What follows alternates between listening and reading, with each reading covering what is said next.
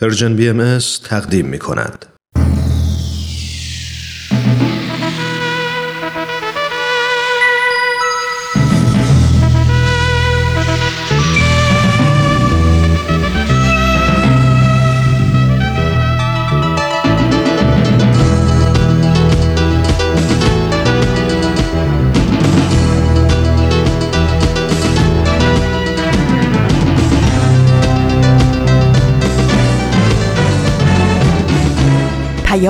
دوست.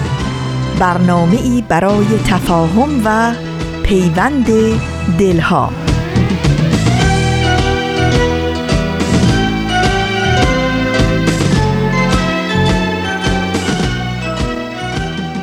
درود پرمهر ما از فاصله های دور و نزدیک به یکایک شما شنوندگان عزیز رادیو پیام دوست.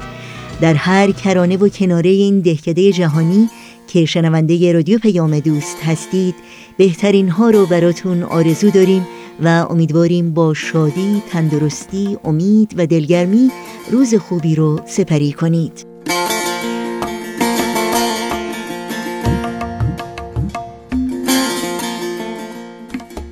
نوشین هستم و همراه با همکارانم پیام دوست امروز رو تقدیم شما می کنیم. چهارشنبه 11 دی ماه از زمستان 1398 خورشیدی برابر با اولین روز ماه ژانویه سال نو 2020 میلادی رو پیش رو داریم. و جا داره که این روز و سال نو رو به همه عزیزانی که این مناسبت رو در تقویم میلادی جشن می‌گیرند صمیمانه تبریک بگیم و سالی پر از صلح و دوستی، رفاه و سعادت و ایمنی برای شما و همه مردم جهان آرزو کنیم. و بخش هایی که در این پیام دوست خواهید شنید شامل نمایش رادیویی سوپ جوجه برای روح و برنامه خبرنگار خواهد بود که امیدواریم از همراهی با اونها لذت ببرید. ما رو هم از خودتون بیخبر نگذارید با تلفن، ایمیل و یا از طریق شبکه های اجتماعی و همینطور صفحه تارنمای سرویس رسانه فارسی باهایی با ما در تماس باشید و نظرها، پیشنهادها، پرسشها و انتقادهای خودتون رو در میون بگذارید. برای اطلاعات راه های تماس با ما و همچنین اطلاعات برنامه های رادیو پیام دوست. از شما دعوت می کنم حتما سریع به صفحه تارنمای سرویس رسانه فارسی باهایی www.persianbahaimedia.org بزنید و این اطلاعات رو جستجو کنید.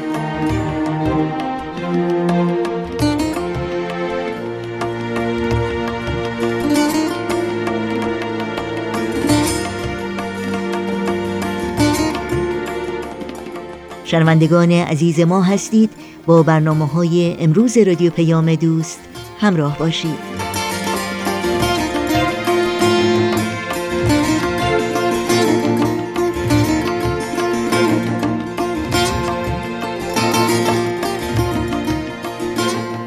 خب امروز در تقویم میلادی هم رسما وارد فصل زمستون شدیم.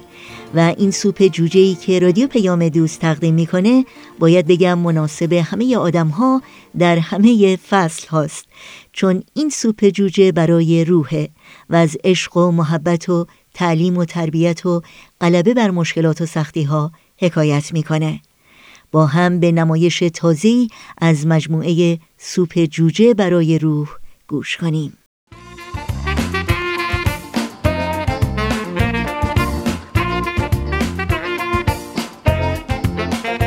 همراه عزیز وقتتون بخیر. حتما خیلی از شما با داستانهای سوپ جوجه آشنا هستید داستانهای زیبا و الهام بخش. توی این برنامه داستانی از کتاب سوپ جوجه برای روح به ترجمه علی اکبر راستگار محمودزاده براتون انتخاب کردیم.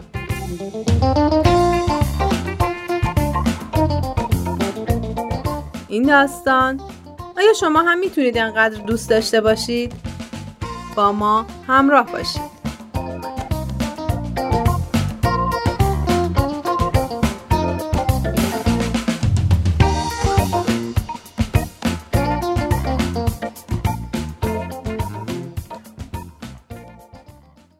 داستان از اوایل سال 1950 در آپارتمان کوچیک خانواده تیلور تو والدهام ماساچوست شروع میشه. ادیس تیلور اطمینان داشت که خوشبخت ترین زن اون آپارتمانه. اون 23 سال پیش با کارل ازدواج کرده بود و هنوز هم وقتی می‌خواست وارد خونه بشه قلبش از هیجان می‌تپید. و اما کارل ظاهرش نشون می‌داد که تک به تک خصوصیات مردی که عاشق زنش هست رو داراست. اگه به عنوان کارگر انبار گمرک مجبور می‌شد که چند روزی شهر خودش رو ترک کنه، هر شب یه نامه برای ادیس می نوشت و همراه اون یه هدیه از اون شهر می خرید و براش می فرستاد. در فوریه سال 1950 کارل برای چند ماه از طرف اداره به اوکیناوای ژاپن اعزام شد. مأموریت بلند مدت و خیلی دوری بود. این بار هم کارل برای ادیس نامه میفرستاد ولی خبری از هدیه نبود. ادیس موضوع رو فهمید. کارل در حال پس‌انداز دستمزدش بود تا وقتی که به شهر خودش برمیگرده بتونن خونه ای رو که سالیان سال آرزوی خرید اون رو داشتن بخرن. روزها، هفته ها و ماههای تنهایی پاورچین پاورچین سپری می شدن. هر موقع که ادیس از کارل می‌خواست که به خونه برگرده، کارل براش می نوشت که مجبور سه هفته دیگه تو مأموریت باشه. ماهها گذشت تا به همین منوال حدود یک سال بود که کارل تو مأموریت بود و همینطور هم تعداد نامه‌هاش رفته رفته کمتر می‌شد. خبری هم از هدیه نبود. فقط گهگداری مقدار خیلی کمی پول خرید تمبر برای ادیس میفرستاد. این موضوع برای ادیس قابل درک بود. بعد از چندین هفته سکوت مطلق و انتظار دریافت نامه، بالاخره نامه ای از کارل رسید که تو اون نامه نوشته بود ادیس عزیز ای کاش راه بهتری برای ادای این مطلب بود که ما دیگه زن و شوهر نیستیم. ادیس با خوندن این مطلب به طرف نیمکت رفت و روی اون نشست. عزیزم من درخواست طلاق رو به مکزیک فرستادم. می‌خوام با یه دختر ژاپنی به نام آیکو ازدواج کنم. واقعا متاسفم. آیکو کلفت اقامتگاه اونا بود. اون دختر فقط 19 سالش بود و ادیس اون موقع 48 سالش بود. تو این وضعیت هر کس دیگه ای اگه قصد داستان پردازی داشت باید از تلاشای ادیس علیه طلاق قیابی از کینه و نفرت اون نسبت به شوهرش همینطور اون دختره و بالاخره از انتقام جوی اون در قبال زندگی از دست رفتش می نوشت.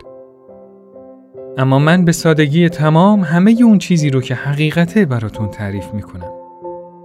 ادیس هیچ نفرتی از کارل به دل نگرفت. احتمال داد که دوست داشتن اون به قدری تداوم داشته که متوقف کردنش امکان پذیر نبوده.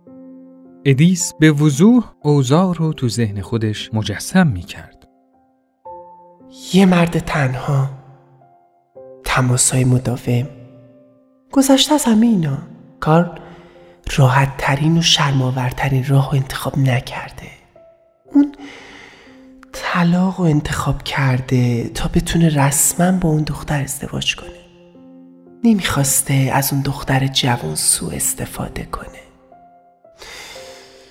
و خدای من همه اینا قبول.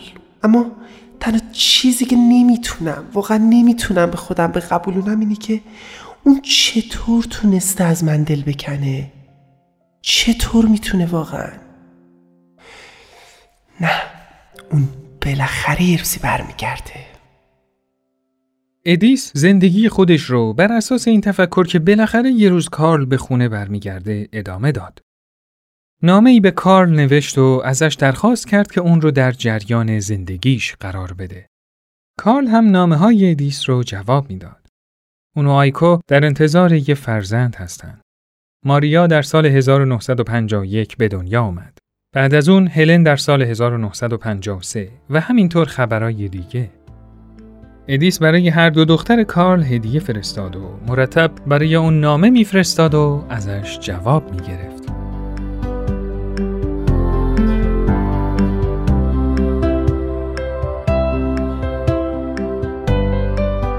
یه روزنامه وحشتناکی از کارل رسید. سلام ادیس متاسفانه من به سرطان ریه مبتلا شدم. روزای آخر عمرمه. از این بابت خیلی وحشت دارم. البته نه به خاطر خودم. خیلی نگران آیکو و دخترامم. واقعا نمی‌دونم باید چه کار کنم. حتی پسندازی که برای تحصیل دخترام داشتم همش پای صورت حساب بیمارستان خرج شد. واقعا چی به سر اونا میاد؟ ادیس می‌دونست که آخرین هدیه اون به کارل چیزی جز آرامش خاطر نمی‌تونه باشه. به همین خاطر در جواب برای کارل نوشت اصلا نگران نباش کارل در صورتی که آیکو تمایل داشته باشه من حاضرم که از ماریا و هلن پیش خودم مراقبت کنم. بله دوستان. بالاخره اون روز فرا رسید و کارل از دنیا رفت. در نوامبر سال 1956 آیکو دختراش رو پیش خاله ادیس فرستاد. ادیس خوب می‌دونست که تو سن 54 سالگی ایفای نقش مادر برای دو دختر سه و پنج ساله خیلی سخته. اون دخترها بعد از مرگ کارل همون انگلیسی دست و پا شکسته رو هم فراموش کرده بودن. اما خدا رو شکر هلن و ماریا خیلی زود زبان انگلیسی رو یاد گرفتن. دیگه ترس و اضطرابی تو چشماشون نبود و به قول معروف آبی زیر پوستشون افتاده بود. ادیس بعد از شش سال حالا دوباره با امید از سر کار به خونه می اومد. حتی غذا پختن هم دوباره براش لذت بخش شده بود. اوقات نگرانی اونا فقط زمانی بود که از آیکو نامه براشون می رسید. خاله ادیس کاری از دستم برمیاد ماریا و هلن گریه نمی‌کنن خیلی دلم براشون تنگ شده ادیس تصمیم گرفت که آیکو رو هم پیش خودش بیاره. اما آیکو هنوز شهروند ژاپن بود. اداره مهاجرت هم لیست انتظار بلند بالایی از علاقه مندان مهاجرت به امریکا داشت. درست همون زمان بود که ادیس تیلور نامه به من نوشت و از من درخواست کمک کرد. من موضوع رو تو روزنامه خودم توضیح دادم. با کمک دوستانی که داشتم بالاخره در اوت 1957 اجازه ورود آیکو به امریکا صادر شد.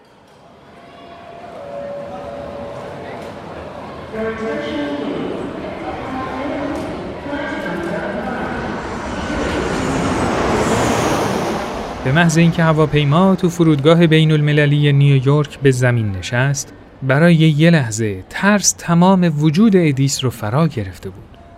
اگه اون از زنی که کارل رو ازش گرفته بود متنفر بشه چی میشه؟ آخرین نفری که از هواپیما خارج شد دختر ریزنقش و لاغراندامی بود که ادیس در نگاه اول تصور کرد که اون فقط یه دختر بچه است. ادیس با خودش فکر کرد که اگه اونو ترس برداشته سراپای وجود آیکو مملو از رعب و وحشته. آیکو رو صدا زد. آیکو خیلی سریع از پله ها پایین اومد و ادیس رو در آغوش گرفت. اون دو در حالی که همدیگر رو در آغوش گرفته بودن فکر خارق‌العاده‌ای به ذهن ادیس خطور کرد. من همیشه دعا می کردم دعا می کردم که کارل یه روزی به خونه برگرده حالا که تو جسم این دخترها برگشته. خدایا خدایا تو هم کمک کن که من بتونم آیکو رو با تمام وجودم دوست داشته باشم.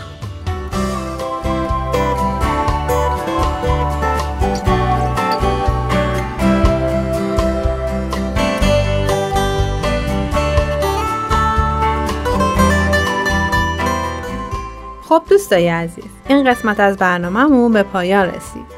برنامه که شنیدید کاری بود از پرژن بی ام از شما خیلی ممنونیم که تا اینجا ما رو همراهی کردید. تا برنامه بعد خدایا رو نگهدارتون.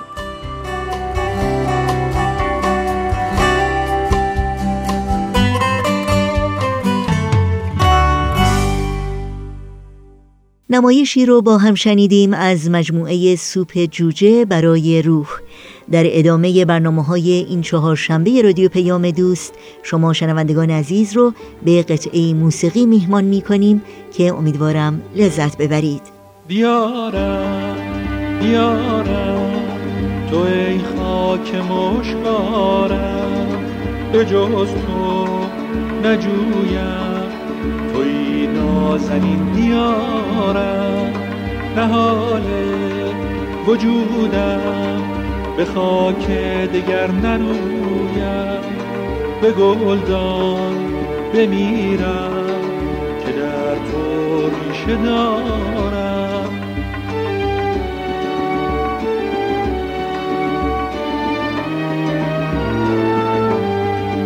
هوایت دم مسیحا زبوی جمال ابها زمینت بود مقدس ز خون رب اعلا تو ای مشرق هدایت تو ای محشر قیامت. ز سوی تو برنگردم. توی قبله سعادت توی قبله سعادت. دیارم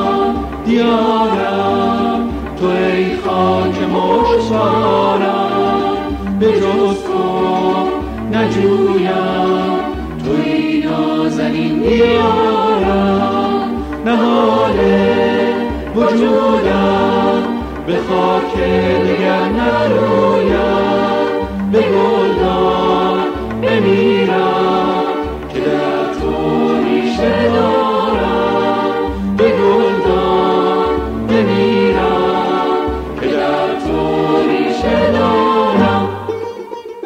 همراهان خوب رادیو پیام دوست اگر آماده هستید بریم سراغ خبرنگار با این یادآوری که این برنامه باز پخش خواهد بود. خبرنگار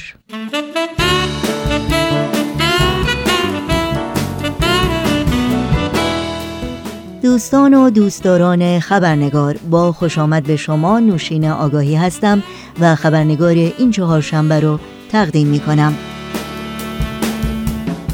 همونطور که در خبرنگار هفته گذشته وعده کردیم بخش گزارش ویژه برنامه امروز ادامه گفتگوی ماست با دکتر فرشته بتل و دکتر نیکل جعفری پیرامون موضوع تعلیم و تربیت و همچنین بخش سرخط خبرها رو در این برنامه خبرنگار نخواهیم داشت.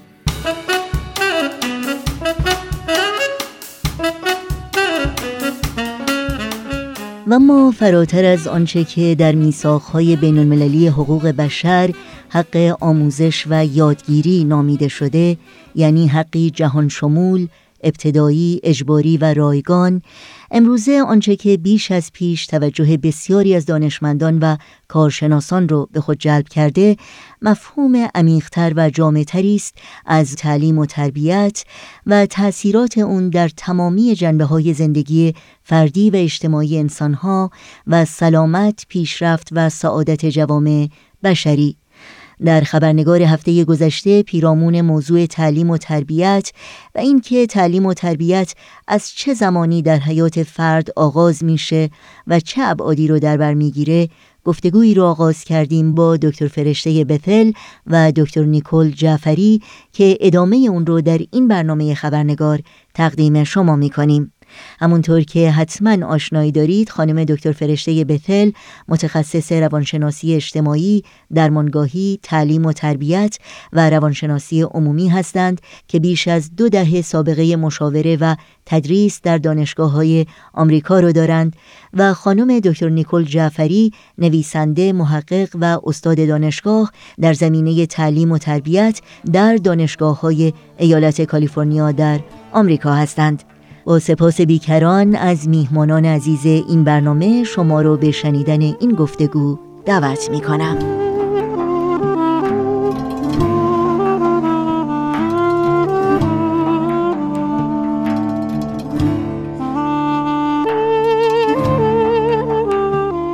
فکر می‌کنم دو تا کاملا طرز فکر متقابل وجود داره که یک طرز فکر این هست که همه بچه ها خوب به دنیا میان و یکی هست که نه بعضی ها بد به دنیا میان.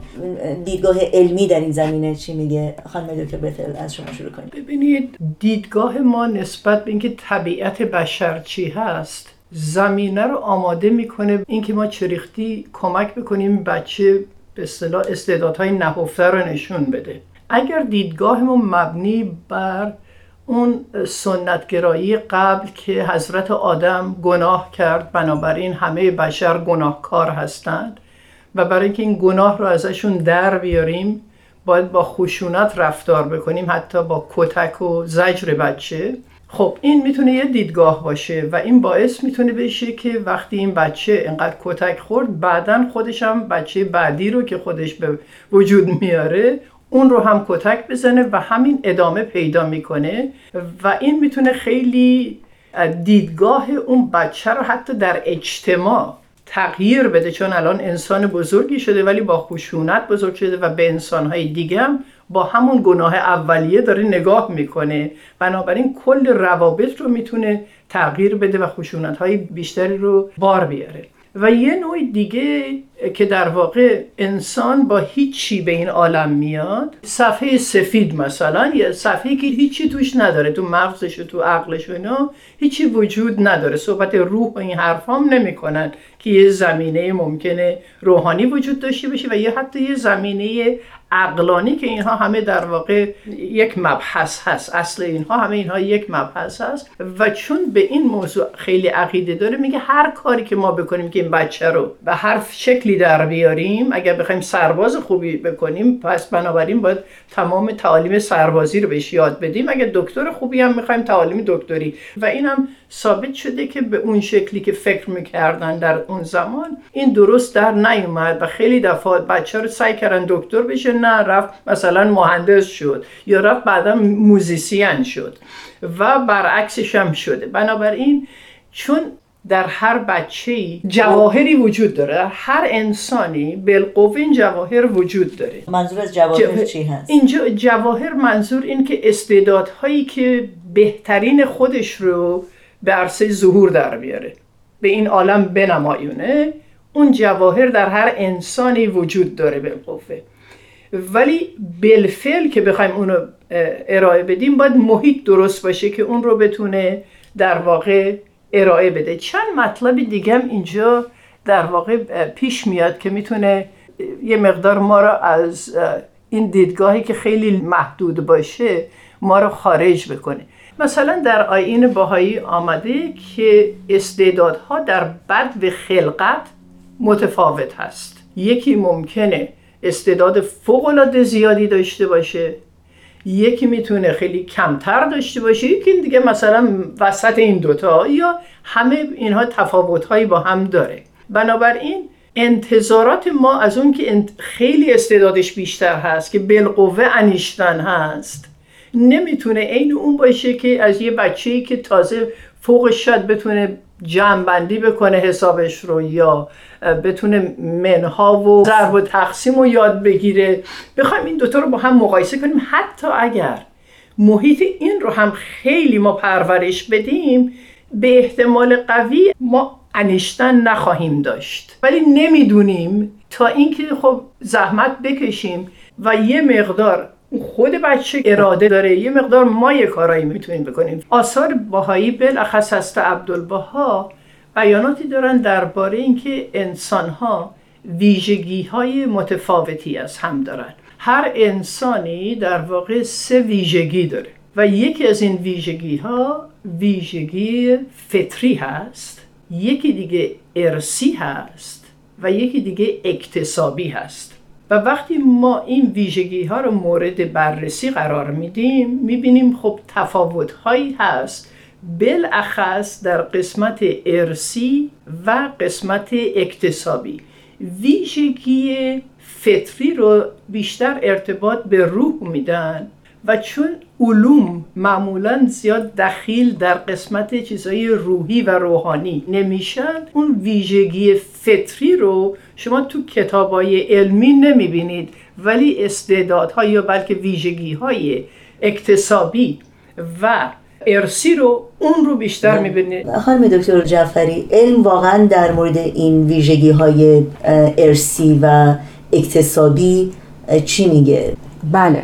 ببینید اینم یک مبحثیه که در طول قرنهای اخیر هی تغییر و تحول درش ایجاد شده. یک زمانی اعتقاد داشتیم که همه چی ارسیه یعنی انسان ها با همه چیزی که احتیاج دارن به دنیا میان و هر چی هستن همون هستن. هیچ تغییری نخواهد شد. اون زمانی بود که علم هنوز به تاثیر محیط روی ویژگی های ارسی تاکید نکرد مثلا نشناخته بودش و هنوز کشفش نکرده بود.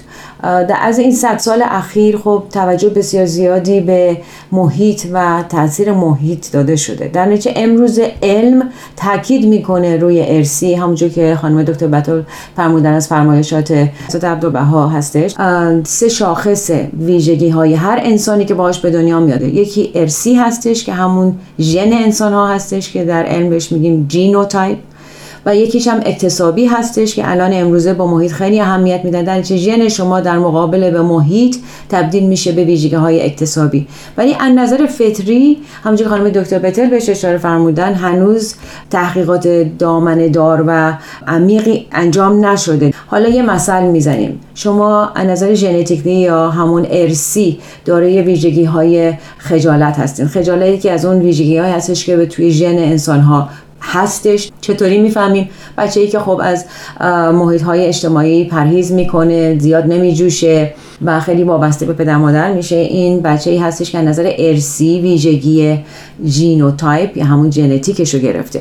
ولی با محیطی که پدر و مادر و متخصصین تعلیم و تربیت می‌تونن برای اون بچه فراهم بکنن نظر اکتسابی این کودک بعدها می‌تونه اون ژن خجالتش رو کمتر بکنه و بهش احاطه بشه محیط بشه بهش و بتونه شخصی بشه اجتماعی. بعدها می‌بینیم که همون بچه یا میشه هنرپیشه یا میشه خواننده یا میشه یک کسی که جلوی جمع صحبت می‌کنه. این معلومه که محیط بهش غلبه کرده و نه اینه که ژن اصلیش رو تغییر داده باشه رفتار ژنش رو تغییر داده.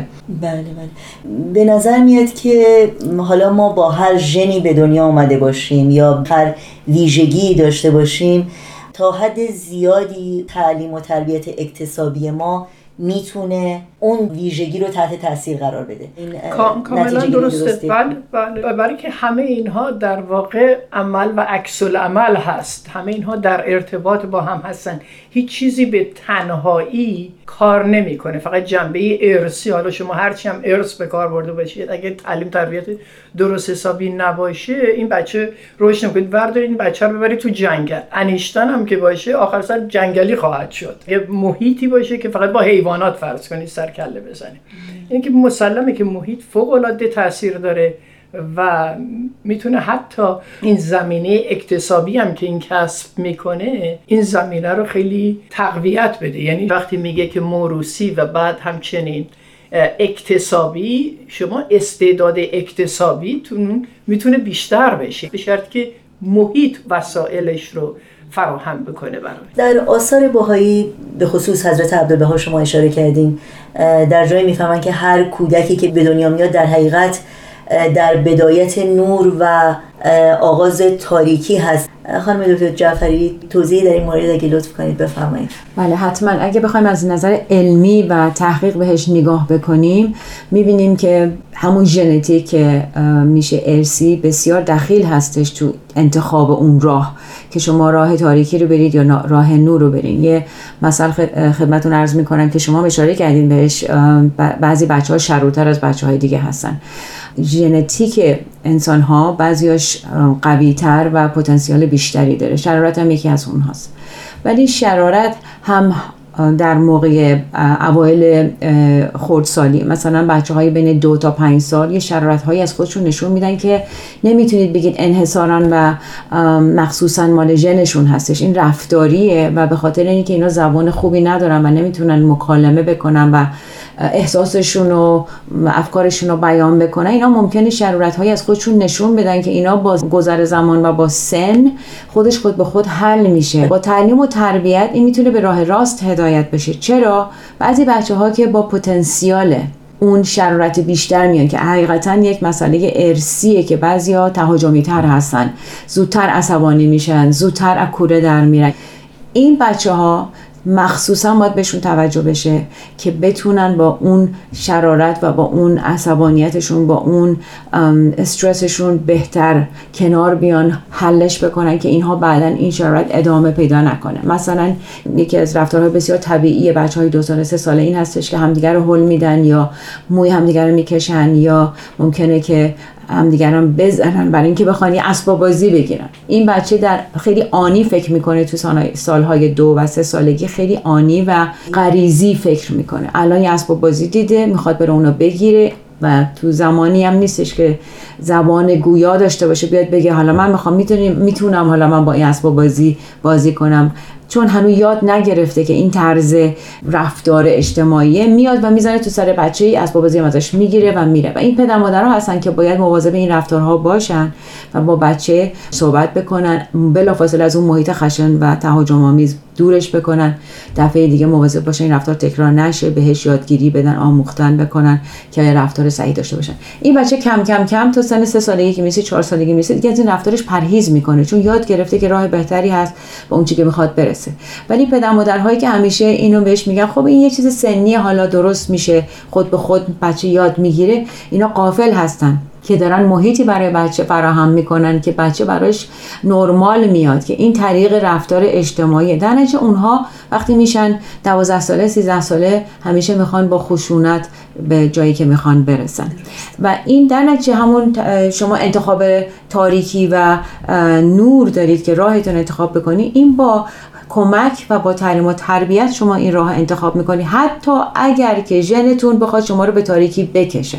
یعنی محیط الان درسته ما نمی‌تونیم بگیم درصد تاثیر محیط و ژن چی هست. آیا 50 50 یعنی ارث 50 درصد دخیل محیط 50 درصد دخیله الان ما به اون نقطه ای نرسیدیم که بتونیم عدد بذاریم روش. ولی به نقطه ای رسیدیم که می‌دونیم این دوتا همدیگر رو چیکار می‌کنن؟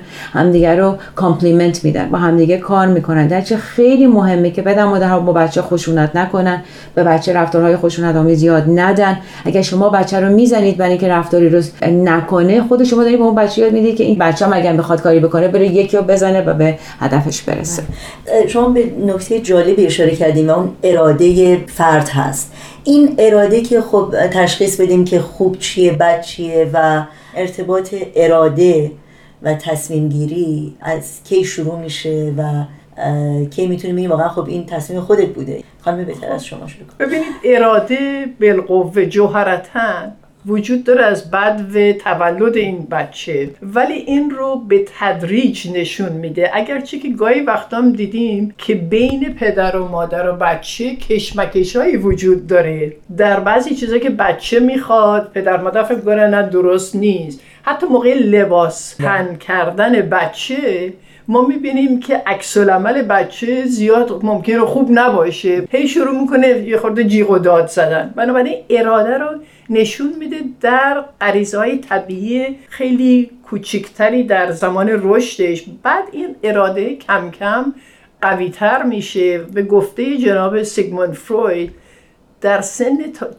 چهار تا پنج بچه از لحاظ اخلاقیات و وجدان در واقع مدل پدر مادر رو اینترنالایز می‌کنه. یعنی در وجود خودش این رو پیاده می‌کنه و شروع می‌کنه نشون دادن. و این زمینه تشخیص بین بد و خوب و یا وجدان به زبان فارسی این موضوع خیلی مهمیه چون رو اون مبنا رو اون زمینه شما خیلی چیزهای دیگر رو بنا می‌کنید. از لحاظ اخلاقیات از لحاظ علوم از لحاظ به کار بردن مهارت ها چون این معیارها همیشه میاد. و وجدان هم چیزیست که ما از صبح تا شب به شکلهای مختلف باش در تماسیم چه در افکار خودمون و دیدگاهی که نسبت به دیگران داریم حسادت هایی که ممکنه دیگران بکنیم. همینا جنبه های ناخداگاه وجدانی و عدم تشخیص بین رایت و رانگ درست و غلط و اینجور چیزها هست.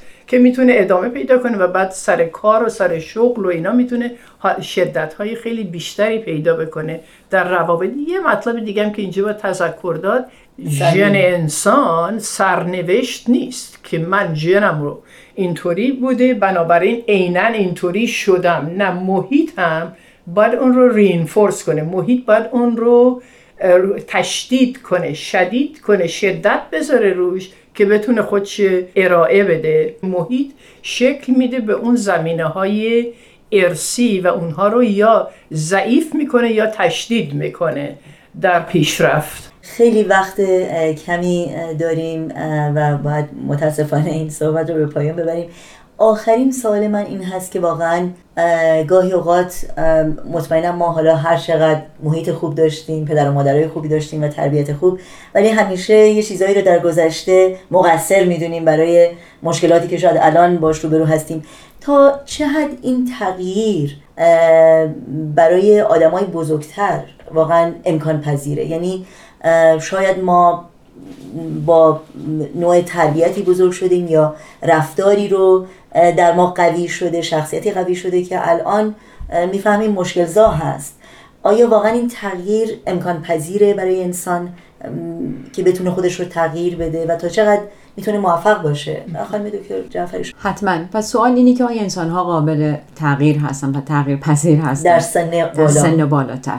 خب ببینید تغییر و تحول دائم داره برای انسان ها اتفاق میفته. ممکنه خود ما بهش آگاه نباشیم. ولی از حتی در دوران جنین این هر چند هفته به چند هفته تغییرات بسیار زیادی ایجاد میشه. و این هیچ وقت متوقف نمیشه. این تغییر تحول ما همه داریم. برای اینکه این سوال رو جواب بدیم اولین قدم اینه که قبول کنیم که تغییر و تحول داره اتفاق میفته و تا روزی که ما زنده هستیم ادامه خواهد داشت. پس آن به اینی که من قابل تغییرم اولین قدم هستش. برای کسانی که بزرگتر هستن دیگه رفتارهاشون حالا یک مقداری جا افتگی برای خودش پیدا کرده. قدم دومم اینه که همیشه به همه مسائل از طریق انتقادی مثبت. حالا ممکنه که این دوتا تضاد داشته باشه با هم دیگه مثبت و انتقادی. ولی منظور اینه که همه چیز مورد سوال قرار بدیم بعدم مورد پاسخ قرار بدیم. نه تنها سوال بکنیم پاسخ هم دنبالش باشیم. و سوم اینی که همه ما یه رفتارهایی داریم که حتی خودمون هم راضی نیستیم. ممکنه دیگران از خیلی رفتارهای ما راضی نباشن ولی خود ما وقتی که کلاه خودمون رو قاضی می‌کنیم یه سری رفتارها هستن که همیشه آرزوی تغییرش رو داریم. که حالا مثلا کمتر عصبانی بشم بیشتر خوشحال باشم مطالعه بکنم با دیگران خوشروتر باشم. وقتی که ما خودمون یه لیست داریم که دوست داریم تغییر بدیم اون لیستو و اذعان کنیم که به هر حال ما داریم تغییر و تحول رو تجربه می‌کنیم اینه که دونه دونه این لیست خودمون رو شروع بکنیم به صورت یک هدف ازش استفاده بکنیم. هیچ وقت برای تغییر دیر نیست و هیچ وقت هم تغییر غیر ممکن نیست. خیلی ممنون. آخرین جملات رو از شما بشنویم مطالبی که خانم دکتر جعفری گفتن خیلی خیلی مفید و بسیار صحیح بود و در ضمن فقط خواستم بگم که یه اصطلاحی هست میگن the only thing that is absolute is change itself. یعنی تنها چیزی که مطلق هست تغییر هست. این که همه ما انسان ها قابل تغییر هستیم. و البته در سنین کوچکتر این تغییرات می‌تونه شدت بیشتری داشته باشه تا اینکه عادت کرده باشیم به یک کارها و یا اعمالی که اگر ما رو اینها قوا رو تمرکز ندیم و هدف نداشته باشیم که تغییراتی در اینها حاصل بشه احتمال تداوم و ادامه اون اعمال و رفتار و افکار بیشتر هست. پس بنابراین اگر اراده قوی داشته باشیم و تشخیص بدیم که یه جا دیدگاهمون شاید ناسالم باشه یه جا احتیاج به ترمیم داشته باشیم و روش کار بکنیم و گاهی وقتا از طریق psychotherapist یه نفر دیگه که بتونه با ما کار بکنه اون هم می‌تونه مفید باشه. خواستن توانستن است. اگر همت بر این هست که می‌خوای عوض کنی. چون اگر نخوادادم و فکر کنی که اما اوکی همه چیز خوبه به طبیع احتمال تغییر و تحولم کمتر میشه و البته یک مبنای این تغییر و تحول از طریق مقدار دعا و مناجات و از یه قوه بالاتر کمک خواستن. بگه که من می‌خوام دیگه از این به بعد انسان خوشبینتری باشم به زندگی. دعا کنه خداوند من کمک بکن که من یک انسان بهتری بشم تکامل معنوی بیشتری پیدا بکنم. انسان ثابت نمیمونه. انسان به فهمده از یا به طرف کمال میره به طرف معنویات میره و می‌خواد ببینه از این مدت زمانی که داره در این عالم زندگی می‌کنه چقدر می‌تونه سرمایه معنوی در خودش به وجود بیاره که بیشتر اینها از طریق خدمت به ابنای بشر هست یا به طرف ادنا میره. یعنی ما موقعی واقعا ما می‌تونیم به طرف تکامل بریم که همش حواسمون تو خودمون نباشه بلکه با دیگری هم تماس هایی داشته باشیم و ببینیم چه کمکی می‌تونیم در تکامل یک انسان دیگه انجام بدیم من نمی‌بینم انسان فقط خودش تکامل بکنه اگر محبته خودش رو محیط خودش رو دور خودش یه حساری بکشه یه زندانی بکشه من من من بکنه و تکامل واقعی انجام بده. تو ذهن خودش ممکنه ولی انسان باید مسمر به ثمر باشه. انسان باید علت تکاملش این باشه که در این مدت کوتاه عمر چه کاری بر این اجتماع می‌تونه بکنه. چه مارکی از خودش می‌تونه بذاره که مفید بشه که دیگری که بعد از اون میاد بتونه استفاده کنه. به طبیع همه ماها به طرف تکامل میریم. شدت و ضعف داره و هرچی بیشتر خودمون رو مورد معاخذه قرار بدیم و بخوایم که واقعا از اون حقیقت کلی به ما کمک بکنه که ما انسانهای بهتری بشیم که تکامل پیدا کنیم به طبیعت به اون مسیر تایید الهی هم می‌رسه و کمک هم میشه و به احتمال قوی اون شخص به اون هدف تکامل بیشتر نائل میشه. بی نهایت سپاسگزارم از هر دوی شما و مطمئنم شنوندگان عزیز استفاده کردم. خیلی ممنون. متشکرم. متشکرم.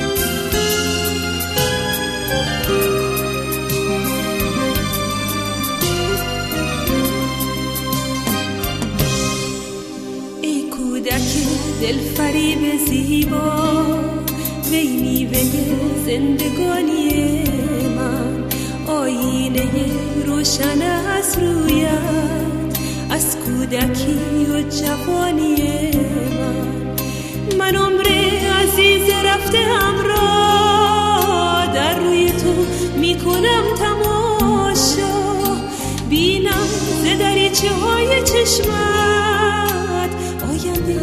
سعادتی را چشمت با ستاره درشت است.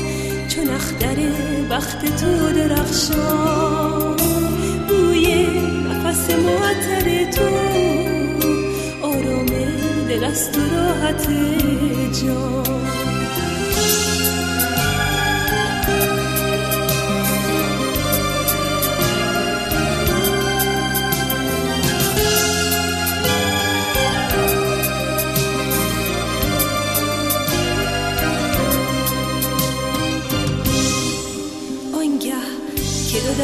کوچک تو چون حلقه فتد به گردن من. گویی بودم جهان در آغوش لرزد ز محبتت تن من. مادر چه فدایی عجیبی از خود گذرد برای فرزند. مادر دل و جان و زندگی را کند فدای فرزند. گر چشم مرا کنند از جای گر قلب مرا کنند پاره. حاضر نشوم که شعله جنگ آتش زندت به گهواره چون من همه مادران گیتی دارند ز جنگ نفرت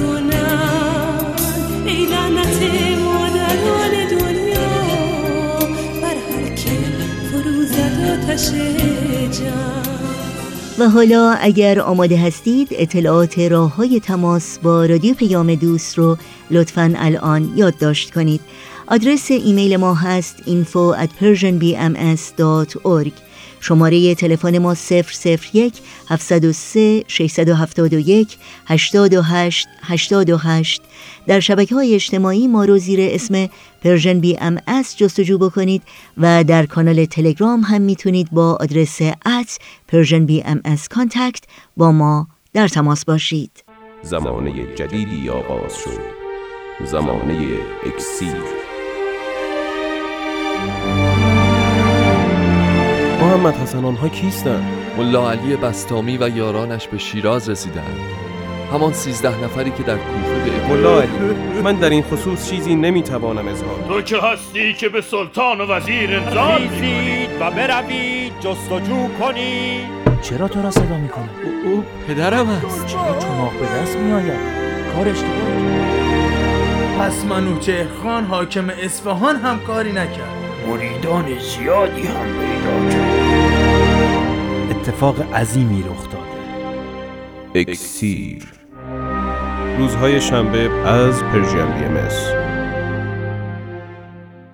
شنوندگان عزیز به پایان برنامه های این چهار شنبه رادیو پیام دوست می رسیم همراه با بهنام مسئول صدا و اتاق فرمان و البته تمامی همکارانمون در بخش تولید رادیو پیام دوست با همگی شما خداحافظی می کنیم تا روزی دیگر و برنامه دیگر شاد و پیروز باشید.